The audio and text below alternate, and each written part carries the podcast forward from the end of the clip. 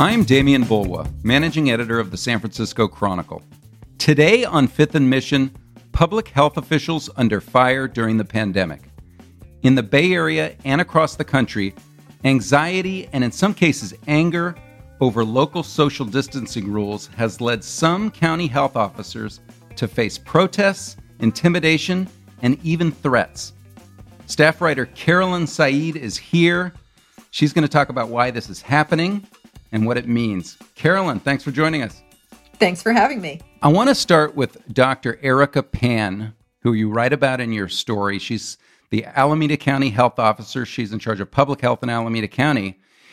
But she's been having a tough time as she enforces these orders. That's right. Dr. Pan has faced all kinds of threats and intimidation. There are lawn signs out there with her photograph on them that say um, A blank blank hole MD say financially destroyed families and businesses. She's getting a lot of vitriol on social media.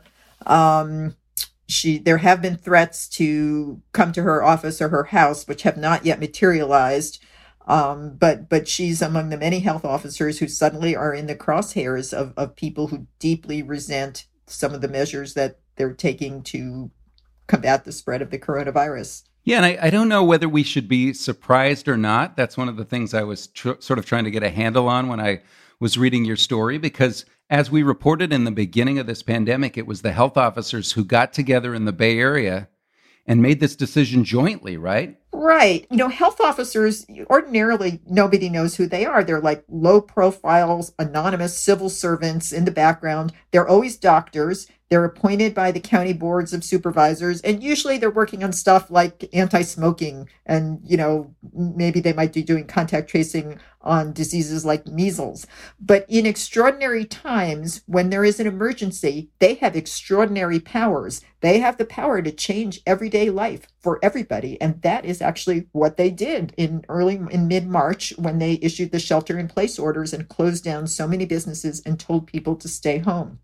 Yeah, I hadn't heard of Dr. Erica Pan. I don't know. Perhaps you had. And I hadn't heard of any. I'd heard of the San Francisco health officer, but no, I sure. probably couldn't have named any of them before this came up. So yeah, but but then suddenly they're the ones who are on their front lines. They're the equivalents of Dr. Fauci, but at the county level, and suddenly they're the ones out there every day next to the mayors and and, and governor and so forth, saying this is what we need to do, and they're the ones whose signatures are on these orders that have transformed everyday life for so many people. Okay, so what kinds of ways are we seeing them be scrutinized, targeted, and it's not just Alameda County, right? It's happening in the Bay Area and beyond.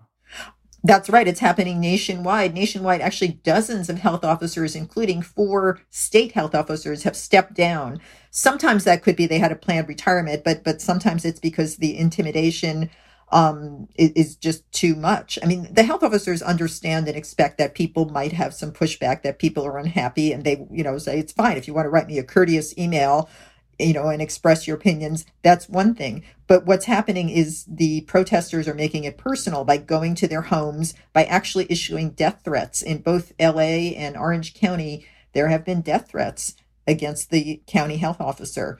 Um, in here in Santa Clara County, Dr. Sarah Cody, the health officer, has 24 7 protection. They haven't come out and said exactly why, but you have to assume that there were also some serious, serious threats made against her person. Yeah, I mean, I imagine that some of them just didn't feel like they had signed up for this when they took the job. It's it's not as political a job as as like a mayor, a governor. Right, they're not elected they're appointed and they're doctors. And often they also have masters in public health because their job is to safeguard the public health. That's what they're thinking of. As Dr. Pan put it, her patient is the whole county. So she has to balance the needs of the whole county in deciding what to do. I should also say, as a side note, that Dr. Pan herself is leaving the county. She is going, she has accepted a role as the state epidemiologist and will start in a couple of weeks. But she said the harassment was not the reason she's leaving that role. And in fact, in her new role, she will still be the public face of many of these health orders and could still be subject to this kind of um, strident pushback.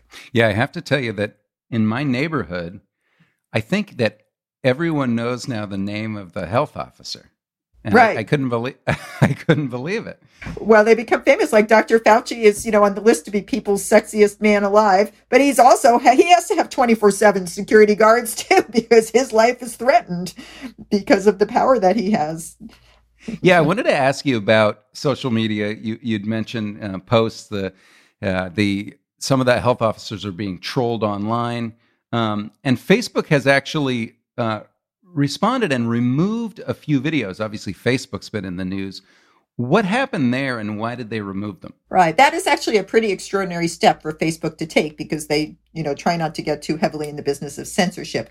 They took down three videos from a group called Freedom Angels which is um, a group that grew out of the anti-vaccination movement. In fact, the anti-vaccination movement is very um, prominent in this anti-virus orders movement too. They're providing a lot of the support and muscle and organizing power. So this group had protests outside many county health officers' homes, and Facebook took down three of those, including one outside the Contra Costa health officer's home. And Facebook said the reason was that if somebody is the target of a public protest, they don't want any personally identifiable information out there about them. So I, I think I, I did see the Contra Costa video before it was taken down, and I don't recall specifically, but I think they might have even mentioned his address, or you could see the street number and the street sign.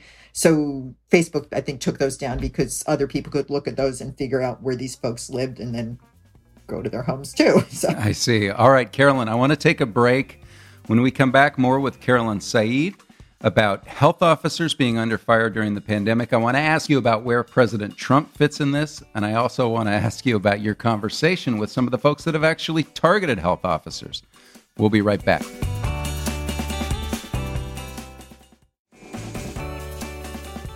Welcome back to Fifth and Mission. I'm Demian Bulwa, and I'm joined by staff writer Carolyn Said. We're talking about how public health officers who've a lot of power over these shelter in place orders have been targeted and in some case even intimidated or threatened. Carolyn, I want to ask you about powerful voices like President Trump and their role in health officers being so scrutinized. Well, you could say that some of this comes from the top. I, I spoke with both uh, Dr. Thomas Aragon and Dr. Grant Colfax, who are the San Francisco health officer and public health director, respectively. And they themselves pointed to President Trump and the tone he is setting from the White House of disrespect to scientists and of that harassment and mockery and even sometimes veiled, sometimes not even veiled threats are okay. So I, I, think you could make a case that civil discourse in this country has gone downhill in some respects because of that tone being set.